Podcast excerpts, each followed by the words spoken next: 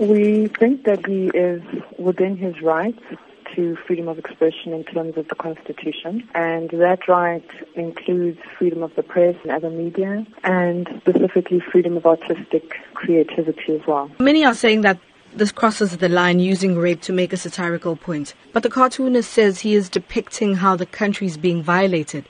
But is it a responsible way to do this? So we would look at the limitations to his right to freedom of expression or his right to express himself artistically or creatively in terms of what the limitations are in terms of the freedom of expression clause in the Constitution. So the right to freedom of expression excludes anything that is propaganda for war or any kind of expression that could be seen to incite imminent violence or be advocating hatred based on someone's race or ethnicity, gender, religion, and that also constitutes an incitement to cause harm. You say he's well within his right to post and express himself that way.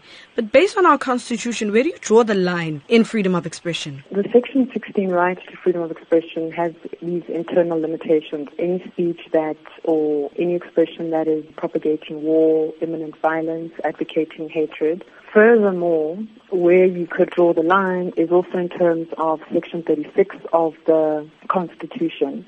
And if you're going to limit a particular right, you need to do so in terms of the limitation clause, which indicates that that limitation should be a reasonable and justifiable one. And how do you balance equality and freedom of expression? We would look to what the Constitution says to us in terms of balancing certain rights. So there isn't one that takes precedence over another. So you would have to look at then the, the general limitations in terms of Section 36 of the Constitution. What are some of the things that people should be mindful of when posting or commenting on social media regarding controversial topics such as these ones? The challenge is that the right to freedom of expression is a constitutionally protected right. So the parameters, if you wanted to draw any, would then be in terms of looking at any depiction or any expression in terms of is it something that can be said to constitute propaganda for war?